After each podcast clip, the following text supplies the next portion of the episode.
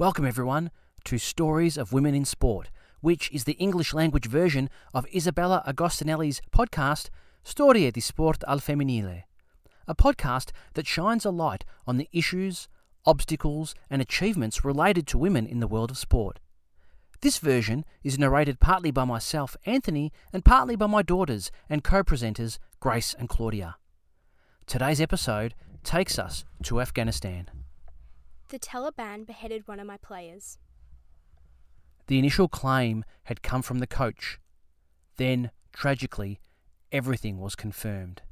In early August, Mahjabin Hakimi was beheaded by the Taliban, who, after the horrendous murder, also posted on social media several photos of the severed head of the young volleyball player. Coach Soraya Afzali, using a pseudonym, spoke to the Persian Independent, a respected newspaper in the Middle East, adding that Any player now must live with fear. All have been forced to flee or hide. Only two managed to escape aboard, and attempts at help from international countries and organisations have been unsuccessful. the Taliban consider it inappropriate for women to play sports because, in doing so, they may find themselves in situations where their faces and bodies are not covered, said Interim Government Commission spokesman Ahmadullah Wasiq. In August, another volleyball player was shot dead, as recounted by another player, Zara Fayazi, upon her arrival in England. She's one of the two who managed to escape abroad. The news of the killing, as we've learned, has emerged only now because the Taliban would have also detained the victims' family members, insisting on their silence. But when the photos of Hakimi's head were published on social media, the coach decided to expose the situation. The players even burnt their uniforms to save their lives and those of other families. They may have expected it when, last August, the history of their country rebounded violently back into its past. The female Afghan athletes knew that under the Taliban, training and competition in their sports would become almost impossible. And now the confirmation has come that if they do not respect the ban, the penalty can be their lives. The Taliban had made it clear through the deputy head of the Taliban Culture Commission, Ahmadullah Wasiq, who at the beginning of September had spoken to the Australian broadcaster SBS News. Afghan women, including the national women's cricket team, will be banned from sport under the new Taliban government. According to the official, it's not necessary for women to play cricket, nor to train. And this is yet another confirmation that the Taliban have not changed. It's the same story for the volleyball players, who were told in a long BBC report how their lives had become impossible. One of them, Zara Fayazi, who arrived in the UK shortly after the Islamic extremists returned to power, told the BBC that one of her other teammates had also been killed, but, as is the case today with Hakimi, she recounted that the details of that murder were also unclear. We don't want this to happen again, she'd added in a tragically prophetic way. From Afghanistan, however, would come denial by the family. According to the Amaj News newspaper, the girl's parents said Mahjabin died under mysterious circumstances a week before the fall of Kabul on August 15. It remains to be seen whether the relatives were forced to exonerate the Taliban under threat, or whether the press outlet, not exactly considered free since the return to power of the Taliban, had published an article of fake news giving in to pressure from the regime. The news of the atrocious killing of the Afghan volleyball player Mahjabin Hakimi by the Taliban shook everyone, including the captain of Italvolley, Miriam Silla, who wanted to dedicate some thoughts to her in a video message. The whole world must feel guilty and mourn the death of Mahjabin Hakimi. I was asked what I think about is an athlete, as a woman, as a captain, but it is a story that concerns all of us, not just me. It is not permissible in 2021 for a girl chasing a dream to find death. Sport must make people free, not victims. This is why the world failed. Mahjabin could have been my sister. It could have been me. That's all for today's episode. Thanks so much for listening. Don't forget that there are other fascinating episodes of Stories of Women in Sport that you can find by following us on Spotify or wherever you access your podcasts. We hope you can join us again next time. Bye for now.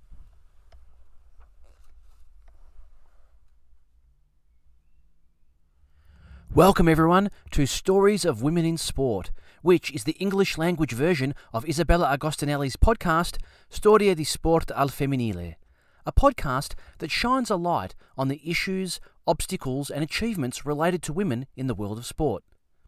This version is narrated partly by myself, Anthony, and partly by my daughters and co presenters, Grace and Claudia.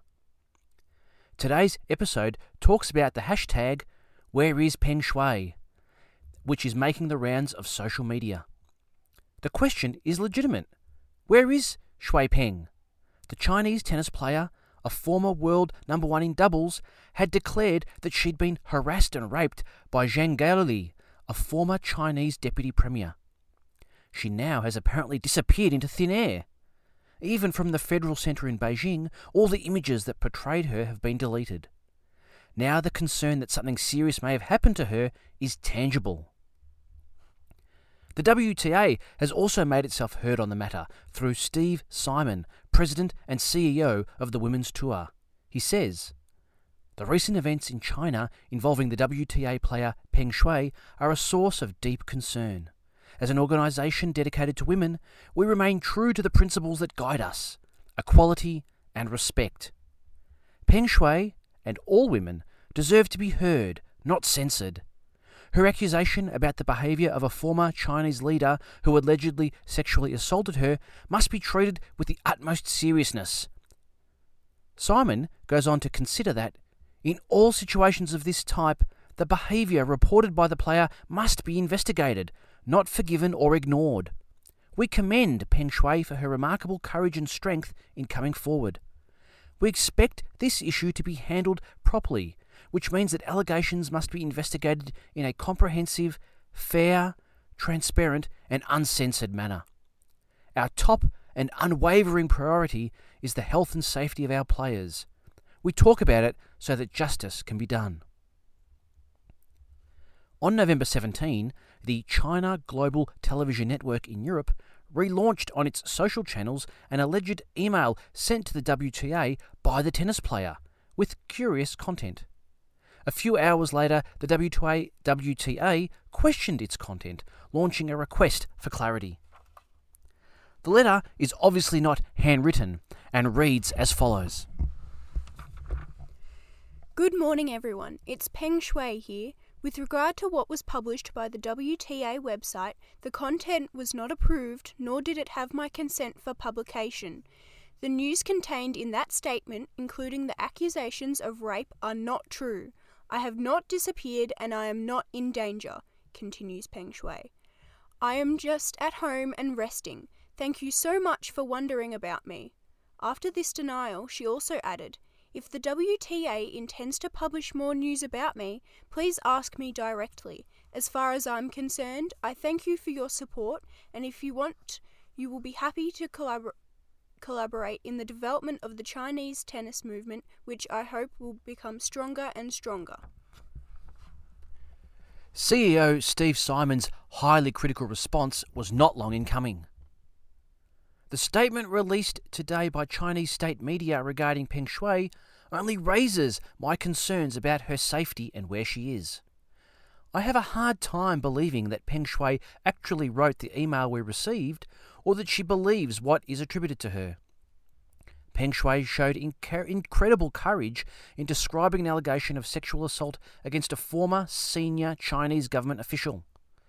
The WTA and the rest of the world need independent and verifiable evidence that she's safe. I have repeatedly tried to contact her through numerous forms of communication to no avail. Peng Shuai must be able to speak freely without coercion or intimidation from any source. Her accusation of sexual assault must be respected, investigated with full transparency and without censorship. Women's voices must be heard and respected, not censored or dictated. Additional news from only a few hours ago is that the Chinese social media site Weibo has taken umbrage with Naomi Osaka. The former world number one had asked for truth and justice for her Chinese colleague, and the site, with about 600 million registered users, a kind of Chinese Twitter, has obscured the profile of the Japanese star. That's all for today's episode. Thanks so much for listening. Don't forget that there are other fascinating episodes of Stories of Women in Sport that you can find by following us on Spotify or wherever you access your podcasts. We hope you can join us again next time. Bye for now.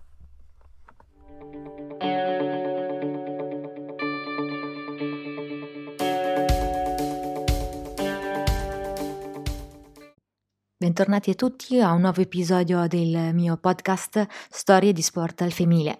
Oggi eh, voglio dedicare questa puntata a Mai Jubin Akmai, eh, la ragazza giocatrice di pallavolo che è stata recapitata, che sarebbe stata recapitata dai talebani Uh, qualche giorno fa e che ha davvero sconvolto tutto il panorama uh, sportivo mondiale. E um, la voglio dedicare a lei perché è, è leggere di queste storie in un periodo in cui i talebani hanno ripreso il loro potere, il loro controllo del, um, dell'Afghanistan è davvero uh, importante dare spazio a queste storie per vedere e per fare pressione su quello che sta avvenendo sui gruppi appunto eh, dei talebani affinché eh, ci sia un cambio di direzione e che la comunità internazionale prenda dei provvedimenti in questo senso. La notizia è arrivata attraverso la denuncia dell'allenatrice di Mai Jubin eh, che ha, mm, ha parlato a, a, Uh, all'Independent, al Persian Independent, uh, uh, dicendo che i talebani avevano decapitato una sua giocatrice. E um, ai primi di agosto, infatti, la ragazza, secondo l'allenatrice, è stata decapitata in quanto ehm, non, aveva, non, stava indossando lo jab eh, durante le partite e, mm, eh, e mm, per dare anche più eh, forza alla cosa e quindi per ammonire il, tutte le altre giovani a non seguire quella strada, addirittura avevano postato eh, la testa della, della, ragazza sui social. E quindi ehm, sconvolta appunto eh, l'allenatrice che ehm, è stata poi ehm, conosciuta attraverso il suo pseudonimo Suraya Afzali, in quanto le minacce di ripercussione sono più che, eh, più che reali nei suoi confronti.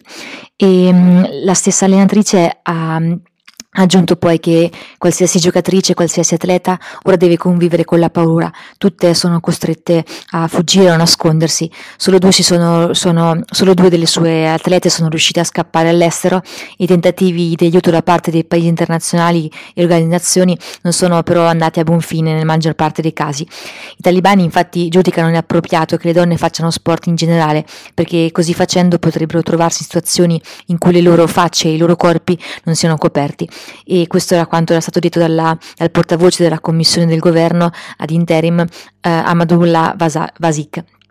Nel mese di agosto, ehm, tuttavia, eh, la storia si era eh, ripetuta e dato che un'altra pallavolista era stata freddata a colpi di pistola, ehm, eh, come era stato raccontato da un'altra giocatrice, Zara Fagliasi, al suo arrivo in Inghilterra. E mm, ora, il, ritur- ora il turno della malcapitata eh, Mai Jubin e la notizia della sua uccisione, a quanto si apprende, è emersa solo ora perché i talebani avrebbero trattenuto pure i familiari della vittima, costringendoli al silenzio. Ed è per questo infatti che ehm, ciò che la famiglia ha riportato Ossia che, eh, la, ossia che, la, loro figlia si sia in realtà uccisa, ehm, suicidata molto tempo prima eh, proprio all'insediamento dei talebani, diciamo che non è una versione che eh, convince tutti e soprattutto che possa essere presa come, come plausibile. E, ehm, le, e sempre secondo ciò che è stato detto appunto eh, dall'allenatrice, ehm, le giocatrici hanno addirittura bruciato le proprie divise per salvare le loro vite e quelle delle loro famiglie. Eh, in realtà un po' eh, le donne afghane, soprattutto le atlete, se lo aspettavano lo scorso agosto, quando la storia del loro paese è rimpalzata con violenza nel passato, ovvero con il ritorno dei talebani e la legge della Sharia. E le campionesse afghane sapevano che sotto i talebani allenarsi e gareggiare nei loro sport sarebbe diventato quasi impossibile. Ed ora tuttavia è arrivata questa conferma che ehm, eh, comunque non anche se, anche se, attesa diciamo e scontata um, colpisce anche in maniera molto molto forte soprattutto perché arriva dopo un lungo periodo in cui in Afghanistan si era respirata una certa, uh, una certa libertà e soprattutto per le donne era diciamo stata una vera e propria ventata di, di nuove opportunità. Uh, i talebani infatti l'avevano detto chiaramente tramite il vicecapo dell'emittente australiana SBS News alle donne afghane inclusa la scuola di cricket femminile del paese sarà vietato lo sport eh, lo sport. E, se, beh, e, secondo il funzionario non è necessario che le donne giochino a cricket o che facciano altri sport né che si allenino in altre discipline eh, dato, che, ehm, dato che appunto eh, non, è, non, è, consono per le donne fare queste attività. Stessa storia per le pallavoliste che avevano raccontato in un lungo reportage della BBC come la loro vita fosse diventata impossibile. Una di loro appunto Fayasi che abbiamo detto era, appunto, era arrivata nel Regno Unito poco poco dopo il ritorno al potere degli estremisti islamici, aveva detto alla BBC che, ehm, che eh, i dettagli eh, dell'omicidio della sua compagna non erano chiari. E e aveva lanciato appunto anche un grido di, di allarme, un grido di, eh, di, di un, un, monito anche altre, agli altri paesi occidentali. Eh, non, eh, non, vogliamo che eh, questo si ripeta e che diventi appunto la normalità. E, e quindi diciamo che eh, il fatto che ora un'altra atleta sia stata appunto uccisa eh, deve far riflettere.